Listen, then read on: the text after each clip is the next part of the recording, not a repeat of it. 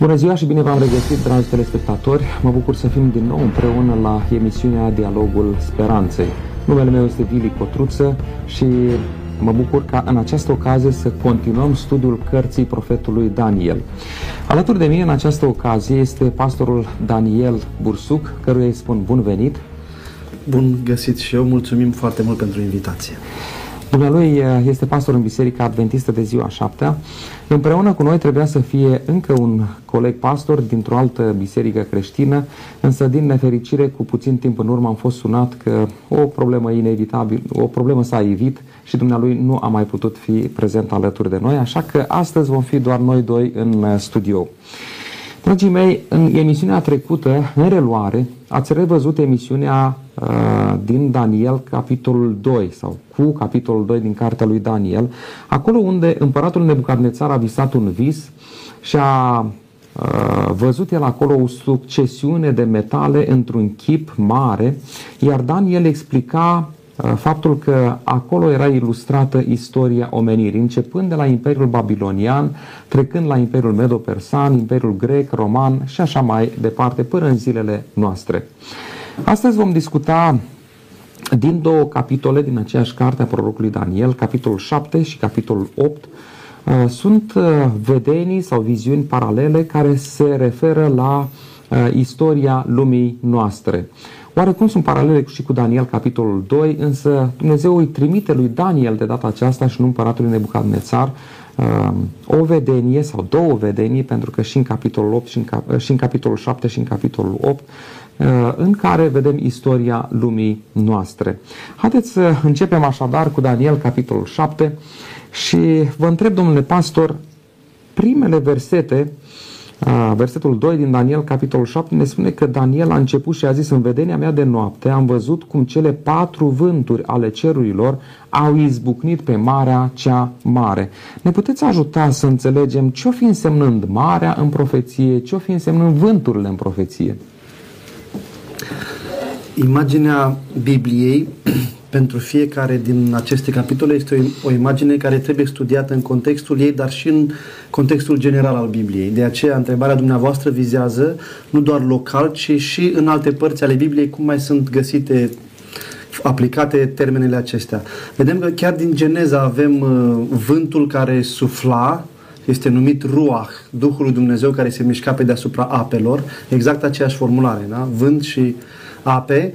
De asemenea, mai avem câteva imagini foarte simple în Isaia, capitolul 17 cu 12, unde ni se spune vai, vai ce vuie de popoare multe care urlă cum urlă marea, ce zarvă de neamuri care mugesc cum mugesc niște ape puternice. Avem această simbolistică a a vuietului, a apelor, a mișcărilor. Deci întotdeauna când avem vânt și mare, avem mișcare, ceva se întâmplă, ceva se formează sau ceva se organizează. Lucrul acesta îl avem în Geneza, apoi îl avem în Geneza capitolul 6, când iarăși se se face imaginea în revers a creației și acum trebuie să privim în, în profeția biblică și în contextul capitolului 7.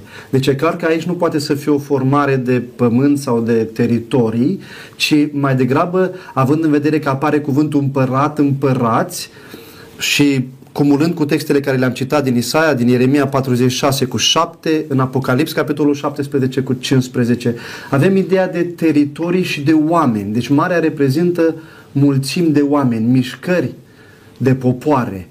Lucrul acesta este foarte bine conturat în profeția biblică. Veți găsi foarte clar că atunci când marea se mișcă, atunci când se formează mișcările acestea, avem de-a face cu formări de popoare. Uh, ați menționat în introducere un lucru foarte, foarte necesar pentru capitolul 7 când îl studiem. Dacă capitolul 2 este în paralel capitolul 7, cum ați menționat, capitolul 2 a fost dat poporului sau unui anumit, unei anumite persoane. A fost dat lui Nebucadnețar, este răspunsul frământărilor lui, el fiind împăratul sau primul împărat uh, globalist, am putea să spunem. Dar în capitolul 7 nu mai este același destinatar. Și într-un fel, uh, capitolul 7 este mai mult o viziune spre direcția religioasă. Dacă primul, capitolul 2, este politic, este un om care era rege, era un cel mai mare dintre împărați, aurul, aici îl găsim ca o destina, ca destinatar poporul lui Dumnezeu, frământările lui Daniel legate de viața lui religioasă și a poporului spiritual pe care îl reprezenta el. Ceea ce spuneți este interesant. Nu doar oamenii politici erau frământați de ceea ce se va întâmpla în viitor, ci și oamenii religioși, oamenii lui Dumnezeu se rugau și încercau să înțeleagă cum va evolua lumea noastră, către ce se va îndrepta. Iar ca o scurtă paranteză și noi folosim uh, astăzi expresii, de exemplu, am trecut printr-o furtună. Atunci când se abate o frământare, un necaz asupra noastră, folosim expresia aceasta. Dacă privim la versetul 3, tot din capitolul 7, vedem aici că este introdus un element nou și patru fiare mari au ieșit din mare, deosebite una de alta. Ați spus deja că marea simbolizează un teren populat, o zonă unde erau populații mari de oameni. Ce-o fi însemnând fiarele de data aceasta? Trebuie să intrăm în mintea și a celui care primește viziunea, dar și a destinatarilor sau primii destinatari ai acestei, acestei profeții. Și anume vorbim de un, un om crescut în cultura e, e, e, ebraică, cultura evreilor, și un popor care era obișnuit cu terminologia aceasta. Probabil că atunci când ne gândim la ideea de fiară, și la noi în contextul de asta înseamnă, nu înseamnă un animal domestic. Observați că pentru un evreu era o diferență între animalele domestice. Animalele domestice apar foarte ușor în contextul religios. Dacă vă uitați în, în, în Toraul evreiesc, în primele cărți ale Bibliei, aici fiarele reprezintă animale sălbatice, animale care pot să te rănească. Și de aceea profeția aceasta este pentru poporul lui Dumnezeu, pentru oamenii credincioși, arătând că într-un fel vor exista puteri, vor exista împărății care vor afecta poporul lui Dumnezeu, vor afecta pe, pe evrei. Și de aici pleacă viziunea aceasta. Poporul evreu era în robia babiloniană, era asuprit, era, dacă citiți partea istorică a lui Daniel, vom vedea că, adică ați văzut deja că sunt sunt, uh, sunt încercați ca și popor spiritual, sunt nevoiți să mănânce cum nu erau ei învățați în capitolul 1, sunt nevoiți să se închine cum nu erau ei învățați să se închine. În capitolul 3 iarăși apare problema închinării, în capitolul 6 iarăși apare problema închinării. În capitolul 5 avem un ospăț, la fel cu elemente care sunt diferite de, de exercițiile lor spirituale. De aici tragem concluzia că fiarele trebuie să fie animale care pot să rănească, ce afectează sau perturbează existența popor, popoarelor în raport cu poporul lui Dumnezeu. Mulțumesc. Ceea ce este interesant, uh, Dumnezeu nu lasă lucrurile în suspans, ci după prima parte a capitolului 7 până la versetul 15, uh, când Daniel rămâne tulburat de ceea ce a văzut în, în vedenia respectivă, Uh, vine cineva și începe să îi uh, traducă, să îi explice ceea ce a văzut el în viziune. Iar ceea ce dumneavoastră tocmai spuneați în versetul 17 spune aceste patru fiare mari sunt patru împărați care se vor ridica pe uh, pământ. Haideți să vedem pe cine reprezintă prima fiară. Da? Prima fiară uh, găsim aici în versetul 4, semăna cu un leu, avea aripi de vulturi, I s-au smuls la un moment dat vulturile, uh, i s-au uh, iertat, i s-au smuls aripile la un moment dat, s-a ridicat, a stat drept în picioare ca un om și s-a dat o inimă de om. Pe cine reprezintă fiara aceasta? Chiar în uh, documentele istorice pe care le avem legate de istoria trecutului, de istoria, istoria noastră, veți vedea că avem reprezentări de animale pe seama împărățiilor. Iar Babilonul este reprezentat în documente antice ca fiind un leu, ca fiind uh, ideea de stăpânire, ideea de putere. Și imaginea aceasta, dacă privim prin paralel capitolul 2, este foarte normală. Gândiți-vă că Daniel, în momentul vorbirii, este chiar în împărăția aceasta. O împărăție care s-a comportat ca o fiară, dar în același timp care nu s-a comportat ca celelalte fiare. Observați că în des- o să vedem în descrierea fiarelor este o creștere a agresivității. Aici, la prima fiară pe care Daniel a, a, a, a cuprins-o în timpul vieții lui, îi se dă o inimă de om. Avem ideea aceasta și în, în, în literatura engleză, Richard inimă de leu, invers, da? Adică ideea de atac, de răzbunător. Aici se spune despre prima fiară, chiar dacă este fiară, ea a avut o inimă de om. Adică a avut, o, când zici inimă de om, te referi la ideea de sensibilitate, de, de schimbare, de raportare diferită, nu mai este o fiară. Și vedem că Babilonul, oricât de fiară a fost, oricât de puternic a fost, în raport cu Daniel a avut o, o raportare umană și să nu uităm că unul dintre împărații acestei fiare a scris capitolul 4 din Daniel. Deci, într-un fel, a fost, a fost uh, afectat în felul cum se raporta la poporul lui Dumnezeu și la Dumnezeu, astfel încât să se vorbească chiar de o convertire a lui de o muiere a inimii în raport cu Dumnezeul evreilor și credincioșia lui Daniel și a, și a, a, a poporului lui, da. Dumnezeul acesta. Am înțeles, aș vrea să uh, amintesc ceea ce spuneam în Daniel capitolul 2, uh, cu cât coboram uh, la chipul respectiv, valoarea metalelor scădea, însă duritatea creștea. Spuneați uh, ceva mai devreme în legătură cu fiarele acestea. Haideți să mergem dacă prima fiară reprezintă Babilonul, a doua fiară era ca un urs, stătea într-o rână, avea trei coaste în gură, între dinți și să-i scoală și mănâncă multă carne. Pe ce reprezintă a doua fiară? Dacă, dacă ne uităm în, în, în capitolul 7, vom vedea că este, este o împărăție care urmează după împărăția Babilonului, care am identificat-o cu leul și cu aurul din Daniel capitolul 2. Deci ceea ce a urmat după Babilon și chiar textul explică în capitolul 7 este împărăția mezilor și a perșilor. Era un urs care stătea, era într-o poziție care era expectativă și apoi s-a mișcat una, apoi se ridică și atacă. Ideea că Mezii și Persii au existat pentru o perioadă concomitent cu Babilonul, dar apoi acțiunea lor politică și teritorială a început în anul sau a s-a extins începând cu anul 539, când uh, Medo-Persia a devenit o forță și a devenit, uh, a devenit uh, o, un imperiu culminând cu înfrângerea Babilonului și a împărăției precedente. Am înțeles. Uh, unii comentatori fac uh, referire la uh, cele trei coaste, cele trei împărății care au fost uh, biruite de către Med și Perși, anume Lidia, Babilon, Egipt. Uh, e interesantă și frumoasă istoria, dar în același timp este interesant cu câtă acuratețe parcă Dumnezeu dă anumite detalii în, în profeție. Dar haideți să mergem mai departe, versetul 6. După aceea m-am uitat mai departe și iată că o alta ca un pardos. Avea pe spate patru aripi ca o pasăre. Fiara aceasta avea și patru capere, capete și i s-a dat stăpânire. Pe ce reprezintă această a treia fiară din viziunea lui Daniel din capitolul 7? Ehm, dacă ordinea este succesivă a împărățiilor, orice om citește istoria acelei perioade, observă că Odată cu încheierea domniei mezilor și a perșilor, a urmat împărăția grecilor, care a durat de la 331 înainte de Hristos până în anul 168 și care a fost uh, caracterizată de patru generali uh-huh. da? care au urmat uh, împărăției grecilor.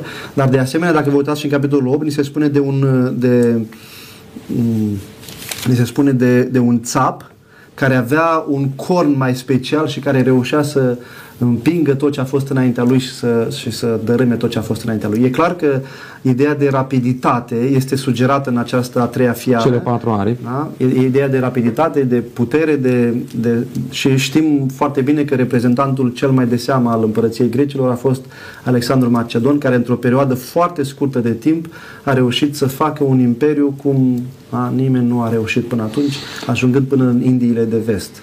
Da, și iarăși este interesant cât de frumos uh, spune Dumnezeu aici în profeție cele patru capete, cei patru generali sau diadohi ai săi, uh, care au împărțit oarecum Imperiul Grec uh, după moartea lui Alexandru cel Mare. Haideți să mergem mai departe, versetul 7.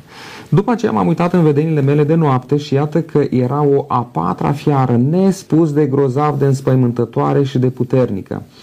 Și urmează o descriere atipică Uh, pentru orice animal pe care îl vedem noi. Avea niște dinți mari de fier, mânca, sfărâma și călca în picioare ce mai rămânea.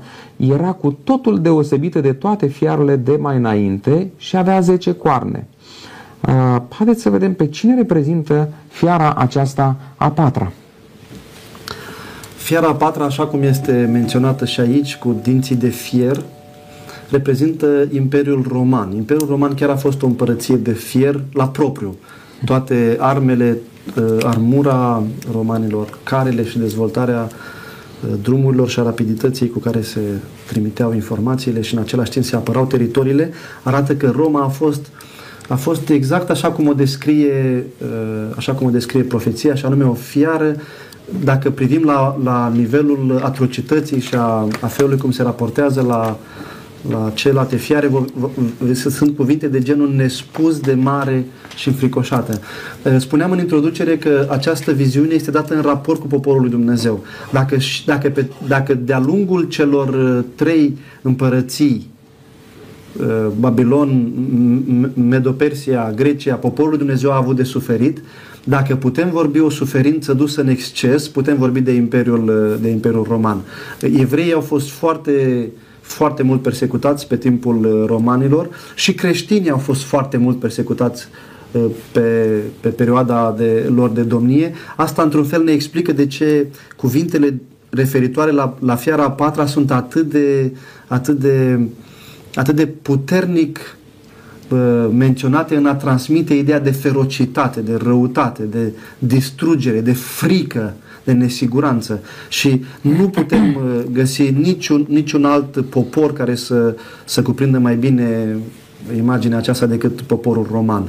Poporul roman a, a fost în raport cu, cu, celelalte, cu celelalte împărății mult mai de temut, mult mai autoritar, și în același timp a avut și o perioadă de domnie destul de, destul de lungă comparativ cu celelalte. Am înțeles. Este interesant că în timpul acestei fiare, dacă e să folosim expresia biblică, în timpul acestui imperiu, Mântuitorul Iisus Hristos a născut și a desfășurat activitatea. În timpul acestei împărății a fost crucificat iar până prin anii 300 creștinismul a fost crunt, crunt persecutat de către Imperiul uh, Roman până când lucrurile s-au schimbat într-un anume fel. Uh, profeția spune aici că avea și 10 coarne fiara aceasta. Uh, pe cine reprezintă cele 10 coarne?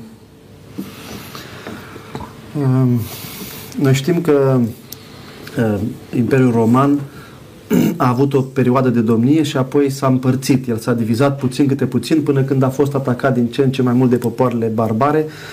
Istoria arată că dinamica fiarei a patra sau dinamica împărăției romane are de-a face cu 10 triburi sau cu 10 regate. Regatul Burgund, regatul Suieb, regatul Vizigot, regatul Vandal, regatul Alaman, regatul Franc, regatul Ostrogot, Odoacru, al optelea, anglosaxon și regatul Longobard. Toate acestea au, au fost uh, constituite în perioada 409-490, deci exact în perioada în care avea apoi să se noi știm de căderea Imperiului Roman ca fiind anul 476. Deci exact în această perioadă Biblia vorbește cu o acuratețe uimitoare că acest, această a patra fiară, având aceste 10 coarne, se formează și într-un fel se transmite mai departe ca o, ca o putere după, după încheierea supremației ei teritoriale și politice. Am înțeles. Aș vrea să facem o pauză pentru capitolul 7 și să ne uităm puțin în capitolul 8, cel puțin în prima parte a capitolului 8, pentru că, așa cum precizam de la început, Daniel capitolul 2 împreună cu Daniel capitolul 7 sunt oarecum uh, capitole, capitole paralele care vorbesc despre aceeași succesiune a împărățiilor care au condus lumea noastră, lumea cunoscută din vremea respectivă. Și în capitolul 8 uh, avem o succesiune din aceasta, numai că în capitolul 8 nu începe cu Babilonul, ci începe cu următoarea, cu, cu succesorul Babilonului. Aici vedem un berbece, un țap și apoi coarne și așa mai departe. Uh, dacă ne uităm în capitolul 8 uh, cu versetul 20 mai departe, începe explicarea vedeniei pe care o are uh, Daniel. Pe cine reprezintă berbecele?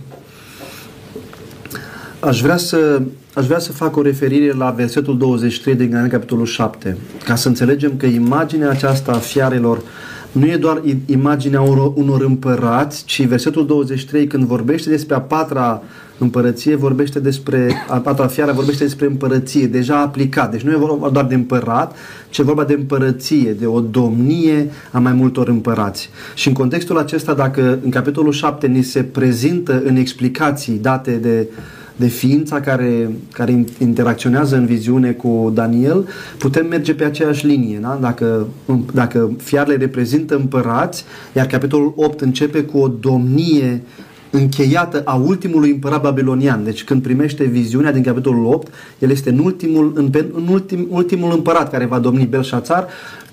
Să nu uităm că Daniel prezintă în uh, capitolul 6, uh, chiar uh, în capitolul 5, căderea ultimului împărat. Deci, într-un uh-huh. fel, Daniel, când vorbește în viziunea aceasta, e clar că Babilonul nu mai era nu mai era o, o aproape că se încheia istoria. Mai, mai, mai urma un an sau doi și apoi Babilonul avea să se dărâme. Și probabil de aceea când primește viziunea aceasta, Babilonul deja nu mai este luat în calcul, ci se vorbește deja despre berbece, care dacă ne uităm la caracteristici, da? Dacă ne uităm la caracteristici, seamănă foarte mult, aproape e, e foarte clar cu ursul, adică cu împăratul care deja avea să vină peste câtva timp. În 2-3 ani avea să se formeze Medopersia. Da, exact. Berbecii acestea avea două coarne, însă unul era mai înalt decât, decât celălalt. Interesant că între mezi și perși, unul a fost dominant, au fost ei împreună uh, conducători ai lumii în vremea respectivă, dar cu toate acestea unul a dominat. Uh, ideea era că uh, uh, pe timpul mez, mezilor și perșilor au fost împărați care veneau și din mezi, au fost împărați care veneau și din perși, dar perșii întotdeauna au fost, uh, mezii întotdeauna au fost mai, uh, mai proeminenți. Am înțeles. Haideți să vedem. Versetul 5 spune că după ce a văzut uh, berbecile acesta, când se uita cu atenție, a venit un țap de la apus, a cutreierat toată fața pământului fără să se atingă de el. Țapul acesta avea un corn mare între ochi. Uh, cine reprezintă în profeție această fiară? Așa cum uh, Așa cum am menționat și în capitolul 7, vedem cât de cât de, cât de frumoasă este asemănarea între, între cele două da, dacă în capitolul 7 avem fiare, aici avem animale domestice. Și cât de frumoasă este asemănarea între, între pardosul, care este prezentat, reprezentat de greci, și acest uh, țap, care este prezentat aici, tot la fel cum ați menționat, de coarne și cum se prezintă iarăși ideea de rapiditate. M-am mutat cu băgare de seamă, iată că a venit un țap, a cutreierat toată fața pământului fără să se atingă de el, adică asta arătând rapiditate. De obicei zboară și nu atinge pământul, nu? adică așa de mare este viteza cu care se desfășoară evenimentele. Țapul acesta avea un corn, iar cornul acesta nimeni altul nu poate să fie decât uh, Alexandru Macedon și rapiditatea cu care el a, a reușit să cucerească lumea și cu care a reușit să, să zdrobească orice altă concurență. Am înțeles. Uitați, în capitolul, în versetul 8, uh, țapul acesta a ajuns foarte puternic, dar când a fost puternic de tot, i s-a frânt cornul cel mare. În locul lui au crescut patru coarne mari în cele patru vânturi ale cerului. Iarăși asemănarea cu, cu vedenia din capitolul 7. Da, observați iarăși cuvântul patru coarne mari cu referire la, la aripile care erau tot patru și care reprezentau uh, împărați, uh, domnitorii generalii lui care au, care au perpetuat mai departe imperiul. Asemănările sunt foarte simple, da, între uh, cele trei coaste care le avea, le avea ursul, care reprezenta cele trei teritorii pe care le-a câștigat Medo-Persia, apoi la a treia, respectiv aici a doua împărăție, la fel ideea de unul care cucerește foarte repede, de patru care rămân după el. Deci e clar că textul biblic duce la o istorie pe care avea să o trăiască recent poporul. Vorbim de Daniel, vorbim de anul 550, deci e clar că oricine citea ceea ce a scris Daniel avea să vadă că Dumnezeu în preștiința lui, în înțelepciunea lui, a pregătit poporul să înțeleagă că vor exista împărății, vor exista mișcări politice, vor exista popoare care vor fi față de poporul lui Dumnezeu, față de, de credincioși ca niște fiare, vor prigoni și într-un fel Dumnezeu dădea o asigurare. Uite, eu știu istoria, rămâneți credincioși, v-am spus dinainte cum spunea și Iisus că atunci când se vor întâmpla să credeți. Observați că uh, imaginea aceasta uh, a împărăților și a succesiunilor lor are o concluzie, ca și în capitolul 2. O piatră se ridică fără vreun ajutor omenesc. La fel și în capitolul 7 și în capitolul 8 se sugerează că fără ajutorul omenesc aceste împărății se vor distruge, dar o împărăție, împărăția lui Dumnezeu rămâne. Aceste profeții asta urmăreau, ca poporul lui Dumnezeu credincioșii să vadă că indiferent de mișcările teritoriale, indiferent de luptele care se vor desfășura, Dumnezeu știe, Dumnezeu conduce istoria și Dumnezeu își va forma împărăția lui care nu are sfârșit, nu are finalitate comparativ cu toate aceste succesiuni care au finalitate, au un moment de explozie și apoi au și dărâmarea lor. Bun, haideți să mergem mai departe, tot din Daniel, capitolul 8, uh, versetul 9. Dintr-unul din ele a crescut un corn mic, care s-a, nes- s-a mărit nespus de mult spre miază zi, spre răsărit, spre țara cea minunată. Cine o fi acest corn mic din Daniel, capitolul 8? Observați că aici este o just opoziție, adică se așează prin paralel ideea de corn mare de la, de la țap, care avea putere, avea domnie și apoi se face trecerea la un corn mic. Ideea de puternic și ideea de după această împărăție va urma ceva mai mic la început ca formă, dar va crește, adică un corn mic e mic doar o perioadă până ajunge să se maturizeze. Aici este o, este o, o discuție foarte foarte frumoasă de urmărit. Avem oameni care au văzut în cornul cel mic, după Imperiul Roman, nu mai putem pune cu mâna pe istorie să spunem, ok, ce s-a întâmplat după, dar putem vedea ceva incontestabil de-a lungul istoriei, și anume că a fost o putere care a succedat Imperiul Roman a fost o putere deci... care nu avea aceeași, același regim, era, alt, era altceva, nu avea un regim doar de împărat politic teritorial, ci a fost o formare și lucrul acesta vreau să-l citez pe Chiril din Ierusalim, care în anul 360, vorbind despre a patra fiară, cu referire la Roma și știau că este a patra fiară, spune trebuie să se ridice pe, pe timpul acestei împărății a romanilor, trebuie să se mai ridice o împărăție care este cornul cel mic sau care Apostolul Pavel o numește Antichrist se va forma vreo împărăție după Imperiul Roman, care la început să fie mică și apoi să cuprindă întreg pământul? Da, se va forma și avem uh, autori în vechime care au scris despre asta. Chiril din Ierusalim a vorbit despre ideea că urmează ceva după Imperiul Roman și a urmat. Ceea ce s-a Am format după Imperiul Roman este o împărăție mai mult religioasă la început, dar apoi care va, va, va acapara și sper, sfera politică și anume Roma religioasă, Roma Roma de Vest. Am înțeles. Haideți să facem o scurtă recapitulare până acum. Daniel capitolul 2 și Daniel capitolul 7 încep istoria lumii noastre cu Imperiul Babilonian. După aceea urmează Imperiul Medo-Persan, de unde se alătură și Daniel capitolul 8. După Imperiul, Imperiul Medo-Persan urmează Imperiul Grec al lui Alexandru Macedon, apoi cei patru generali ai săi. Găsim acest lucru atât în Daniel capitolul 2, cât și în Daniel capitolul 7, cât și în Daniel capitolul 8.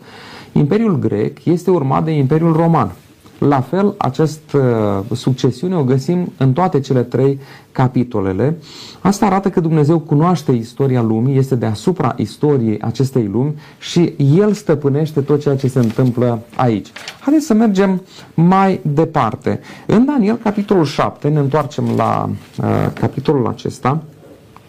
Mi se spune că a văzut 10 coarne și uh, spuneați mai uh, mai devreme, faptul că cele 10 coarne reprezintă împărățirea, împărțirea Imperiului Roman între cele 10 națiuni care stau la baza Europei de astăzi, Europei uh, moderne. Însă, în versetul 8, ni se vorbește iarăși de un corn mic, care are de-a face și cu cel din capitolul 8, dar haideți să citim versetul uh, din capitolul 7. M-am uitat cu băgare de seamă la coarne și iată că un alt corn mic a ieșit din mijlocul lor și dinaintea acestui corn au fost smulse trei din cele din tâi coarne.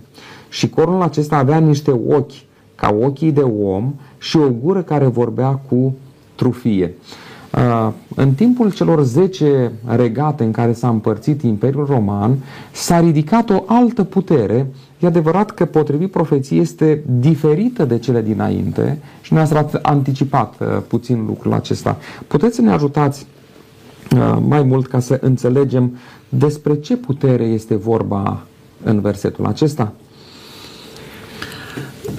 nu putem avea în istorie o altă împărăție care să semene ca o continuitate a celei de-a patra fiara, fiare decât uh, împărăția uh, romano-catolică, împărăția care va prelua locul teritorial al vechiului uh, Imperiu Roman și care va duce pe sfere religioase și politice, politice, dar în primul rând religioase.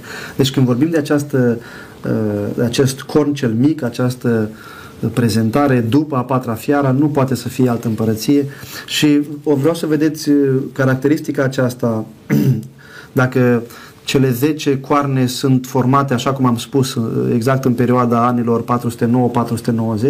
Tot în această perioadă avem și o împlinire a profeției care spune că au fost smulse trei din cele din tâi coarne. În perioada aceasta, orice formă de opoziție față de formarea puterii religioase, politice a Imperiului Roman de, de apus, vorbim de cele trei regate, regatul lui Odoacru, care este desfințat în 493, regatul Vandal din nordul Africii, Sicilia și Sardinia, desfințat în 534 și vorbim de regatul Ostrogot al Italiei, eh, desfințat în, în 539, în 554.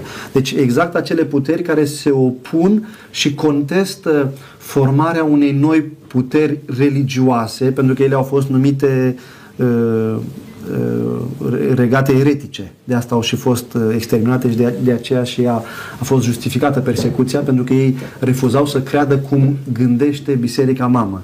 Deci e clar că imaginea aceasta a puterii care se ridică, o putere religioasă, care își permite într-un fel, spune în versetele 21, uh, spune, am văzut cum acest corn a făcut război sfinților și a biruit.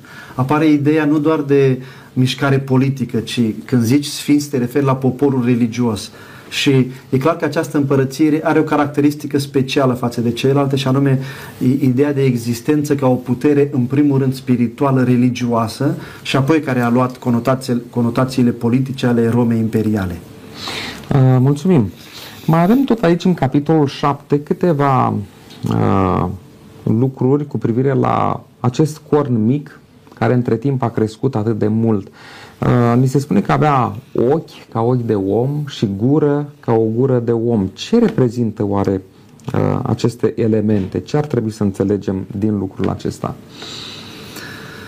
Uh, textul arată ideea de stăpânire și de ideea de de blasfemie, de putere religioasă care sfarmă într-un fel uh, ideile religioase preexistente sau adevărurile religioase preexistente. De asta se vorbește despre uh, despre caracteristicile acestea. Și observați că ele, ele se, vor, uh, se vor repeta. Se, se vor repeta în versetele 25, el va rosti vorbe de hulă împotriva celui prea înalt, va asupri pe sfinții celui prea înalt și se va încumeta să schimbe vremurile și legea. Și după cum sfinții vor fi dați în mâinile lui, a? apoi va veni judecata și apoi va fi nimicit pentru totdeauna.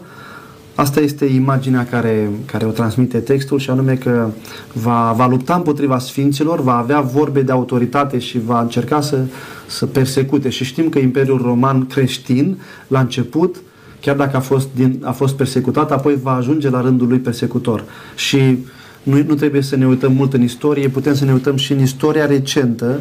Dacă vă uitați în istoria recentă, uh, să nu uităm că în ultimii ani, după anii 1990, au fost uh, reprezentanți ai puterii romane care au cerut iertare pentru atrocitățile din trecut. Fie că e vorba de Inchiziție, fie că e vorba de, de cruciade, fie că e vorba de persecuții sau chiar de ucidere ale anumitor reformatori pe care chiar și în ultimii 20 de ani avem o recunoaștere pentru uciderea lui Hus sau alte elemente care arată că s-au comportat din persecutori în persecutanți, cei care au ajuns să persecute credincioșii care se opuneau.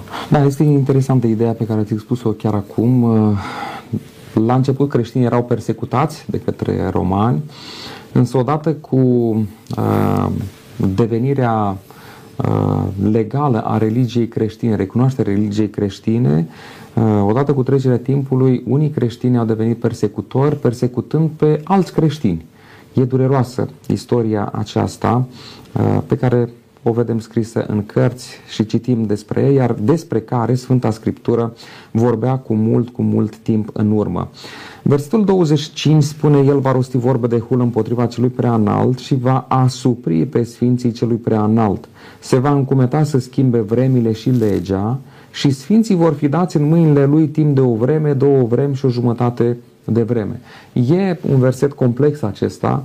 Ați uh, spus câteva, despre perse- câteva lucruri despre persecuție, despre faptul că a fost timpul când creștinii oficiali îi persecutau pe creștinii care aveau uh, dorința de a gândi altfel, de a înțelege Biblia așa cum uh, o înțelegeau ei și de a trăi după înțelegerea aceasta. Ce ne puteți spune despre celelalte elemente din versetul 25? imaginea, imaginea din versetul 25 este o imagine foarte dramatică. Este, este un atac frontal la ideea de creator. Da? Observați că elementele acestea de formare, deformarea națiunii îl implică pe Dumnezeu, deformarea pământului îl implică pe Dumnezeu. La fel și ideea aceasta de vânt, de mișcare a apelor, înseamnă formarea istoriei lumii într-un anumit fel.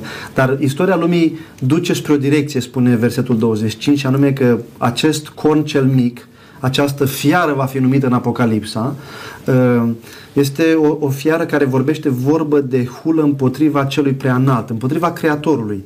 Și nu numai împotriva celui preanalt, dar se va asupri, va, va asupri și pe sfinții celui preanalt. Lucrul acesta apare ca o paralelă și în Apocalipsa capitolul 12, când observăm că nu doar Dumnezeu este atacat și împărăția lui și în cer se face război, ci și urmașii lui sunt atacați. Imaginea aceasta este preluată din Apocalipsa capitolul 7 cu 25. Apoi se vorbește, se va încumeta să schimbe vremile și legea. În Biblie Dumnezeu este prezentat chiar din Geneza ca cel care stabilește vremile și, le, și vremile, da? vremurile. El stabilește la început niște luminători care să arate care să arate ideea de timp, să arate, să arate ideea de vremi, da? Și în Biblie tot veți găsi un Dumnezeu care este autorul legii și cel care Uh, reglementează într-un fel comportamentele umane. Asta reprezintă legea, nu? Ei, uh, lucrul acesta îl vedeți uh, foarte evident că fiara aceasta, cornul acesta cel mic, ca să-l numim exact cum îl numește Daniel capitolul 7, își permite într-un fel să-l atace pe Dumnezeu, să se ia de Dumnezeu. Este strădania de a schimba vremurile, arătând o, o tentativă deliberată de a exercita prerogativele lui Dumnezeu, de aceeași cuvântul hulă. Este foarte evident că hulă care se va va fi mai ușor de înțeles pentru noi când citim în Noul Testament, când Isus spune că este Fiul lui Dumnezeu sau că este prietenul Dumnezeu, oamenii vor reacționa pe loc și vor spune asta e o hula, adică cine își permite să spună că e Dumnezeu. Ei, imaginea aceasta a cornului cel mic este imaginea unei împărății care va ataca pe Dumnezeu, va ataca ce a stabilit El ca vreme, ca sărbătoare și va ataca ceea ce a stabilit El ca lege, ca reglementarea comportamentului uman. Lucrul acesta uh, este, este uimitor în profeția biblică. Dumnezeu în, în, în înțelepciunea lui și în preștiința lui a arătat că cineva își va permite să-l atace la nivel religios, să-l, să-l atace la nivelul existenței lui, atacând și sărbătorile lui Dumnezeu și vremurile pe care El le stabilește și atacând și legea divină, legea care este prezentată în Scriptură. Iar lucrul acesta este foarte real și foarte bine conturat în versetul 25. Mulțumesc. Atunci când o putere religioasă își arogă ceea ce aparține doar lui Dumnezeu, nu putem spune altceva decât acea putere sau entitate hulește. Tot în uh, versetul 25, ultima parte, avem un prezentat un lucru dureros, un lucru trist. Sfinții, adică cei credincioși, oamenii lui Dumnezeu, vor fi dați în mâinile lui timp de o vreme, două vremi și o jumătate de vreme. Ne puteți puțin ajuta să înțelegem ce înseamnă vreme aici și oare ce perioadă de timp este prezentată în ultima parte a versetului 25 din capitolul 7? Uh, ideea aceasta de o vreme, vremi și o jumătate de vreme, e clar că uh, mai, apare, mai, mai apare în Scriptură, este reluată și în Apocalipsa capitolul 12 cu 14 și în Apocalipsa 12 cu 6, în Apocalipsa capitolul 11 cu 2 și 3 este mai exactă. E ideea de 1 plus 2 plus jumătate, adică ideea de 3 ani și jumătate. Trei ani și jumătate reprezintă exact jumătatea la șapte ani. Ideea de șapte e foarte, uh, refer, foarte clar în, în Biblie ca fiind uh, perioada de, de sau timpul, timpul sfânt pus deoparte pentru Dumnezeu. Ideea de trei ani și jumătate reprezintă, o găsim de fapt și în, în întâia împărați, când se vorbește despre seceta care a durat trei ani și jumătate pe timpul lui Ilie și a fost nevoie de o reformă. A fost, e, reprezintă ideea de apostazie, trei ani și jumătate. Perioada aceasta dacă ne uităm la, la textele menționate anterior în Apocalipsa, e clar că reprezintă o, o perioadă care va apărea și în Daniel capitolul 8 ca fiind perioada după care va fi vremea sfârșitului. Deci va fi o, o perioadă de domnie în ani a acestui corn mic. O perioadă care dacă este trei ani și jumătate ar însemna, dacă, dacă o calculăm uh, în, în ideea profetică, singura imagine profetică din, din, din, uh, din Biblie că o zi reprezintă un an, așa cum spun mai multe texte biblice, vom vedea că trei ani și jumătate reprezintă 1260 de ani. O perioadă în care sfinții vor fi prigoniți și în care acest corn va avea o stăpânire și va avea o, va avea o asuprire a, a poporului, chiar dacă nu e permanentă, ci... Da, este interesant uh, ceea ce spuneați dumneavoastră. Undeva până în jurul anilor 300 creștini au fost persecutați de necreștini, cum spuneam. Uh, după anii 500 și au început persecuția creștinilor împotriva creștinilor. Istoria, așa cum am spus, prezintă lucrul acesta. Iarăși este interesant că dacă privim la perioada aceasta de 1260 de ani, ea începe undeva prin anul 538 și se finalizează odată cu uh, intrarea generalului Bertier, un general uh, al lui Napoleon, da, în Roma, atunci când uh, l-a luat prizonier pe papă, acest, uh, acel papă a murit în exil și oarecum puterea uh, Bisericii Romane a fost, uh, a fost redusă. Cartea Apocalipsei vorbește despre revenirea puterii uh, că pentru, această, pentru această biserică. Dacă ne mai puteți spune ceva legat de vremea aceasta sau de timpul acesta de supremație și de încheierea lui. E foarte interesant că au fost, uh, au fost oameni de-a lungul istoriei care au văzut legătura dintre, de, dintre Imperiul uh, Roman religios, spiritual, ca fiind o continuitate a Imperiului uh, roman politic și care au văzut în formarea bisericii ca o putere care stăpânește și ca o fiară care stăpânește. E foarte interesant de lucrul acesta. Anul 538 ați menționat, probabil că cel mai ușor a fost pentru teologi să facă legătura aceasta cu anii pe măsură ce anii treceau și pe măsură ce oamenii au văzut, uh, uitându-se la Biblie, că uh, Uh, istoria este acoperită în profeția biblică de-a lungul întregii sale perioade. Primul, uh, primul teolog care a văzut într-un fel sau a anticipat cu aproape 100 de ani înainte de anul 1798, când orice istoric știe că a fost o lovitură de grație pentru Imperiul Roman de, de apus, când catolicismul a fost lovit foarte puternic prin uh, arestarea papei, a fost teologul uh, englez Drew Kressner, care în 1689, 1689 spune pe baza profețiilor în Daniel și Apocalipsă, calculând evenimentele, că timpul eliberării teritoriale bisericilor de de către romani este în, este în viitor și se va încheia. Timpul când biserica încă stăpânește se apropie de un sfârșit. Lucrul acesta este prezentat în, în istorie de Drew Kressner. Este primul care a anticipat că statul papal va fi desfințat.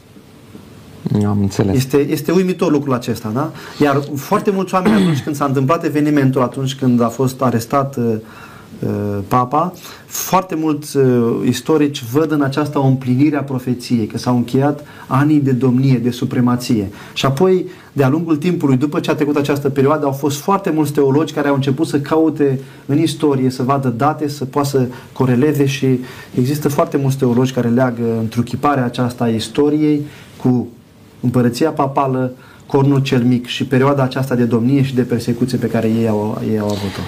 Uh, aș vrea să subliniez din nou cât de acurată este profeția dacă vorbește până și de perioade de supremație a unei puteri, cât timp va fi ea la conducere și cât va dura până când va primi uh, rana de moarte, așa cum este uh, specificat în cartea Apocalipsei. Versetul 26, după ce trece de la uh, imaginea aceasta a acestui corn uh, mic care devine mare, apoi va veni judecata și îi se va lua stăpânirea care va fi prăbușită și nimicită.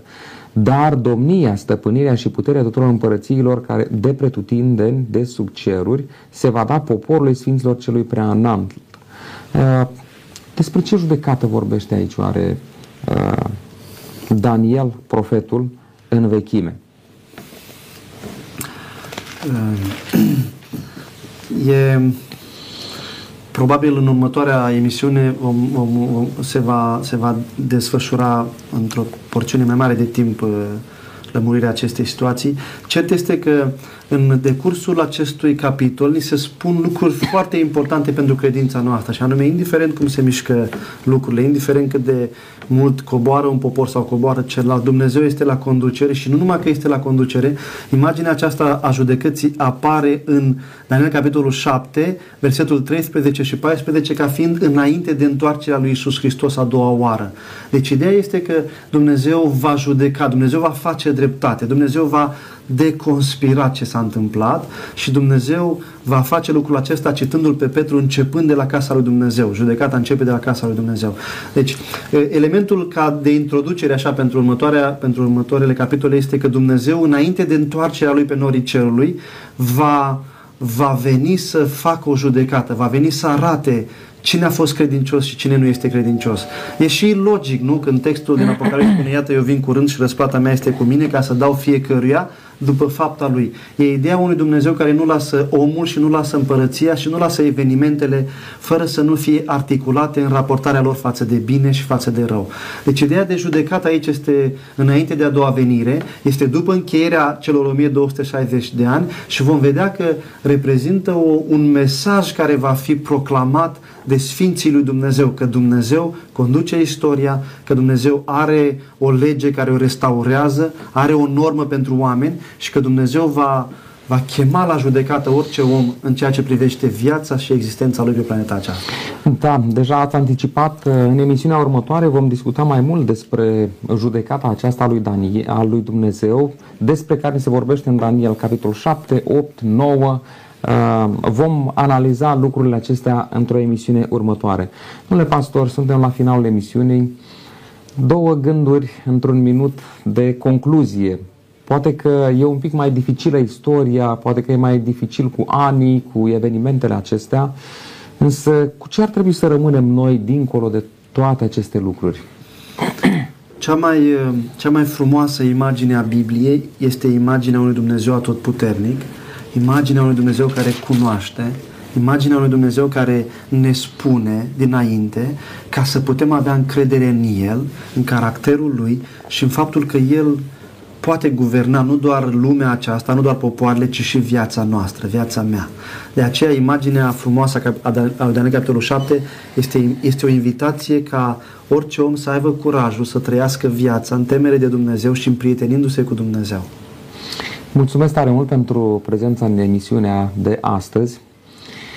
Dragii mei, aș vrea să încheiem emisiunea aceasta citind câteva versete din Daniel, capitolul 7. Vreau să citesc Uh, de aici versetul 13, versetul 3 uh, și versetul 14 care spun așa M-am uitat în timpul vedeniilor mele de noapte și iată că pe norii cerurilor a venit unul ca un fiu al omului. A înaintat spre cel îmbătrânit de zile și a fost adus înaintea lui. I s-a dat stăpânire, slavă și putere împărătească pentru ca să-i slujească toate popoarele, neamurile și oamenii de toate limbile. Stăpânirea lui este o stăpânire veșnică și nu va trece nici de cum și împărăția lui nu va fi nimicită niciodată. Dacă ne uităm în istorie, vedem popoare care s-au ridicat și care au căzut.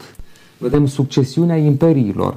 Însă noi suntem în momentul în care Mântuitorul Iisus Hristos este gata să revină pentru a-și lua copiii acasă și pentru a inaugura împărăția care nu va avea sfârșit. Haideți, dragii mei, ca astăzi fiecare să-L iubim pe Mântuitorul Iisus Hristos. Haideți ca astăzi să-L primim în inima noastră. Haideți ca astăzi să fim copii credincioși și iubitori ai Lui, pentru că atunci când Mântuitorul va veni să putem face parte din împărăția Lui și să fim împreună cu El pentru veșnicie. Dumnezeu este deasupra istoriei, El conduce istoria și m-aș bucura, dragi telespectatori, ca fiecare dintre noi să hotărâm ca și viața noastră să fie condusă de El. Până data viitoare, Dumnezeu să ne binecuvânteze. La revedere!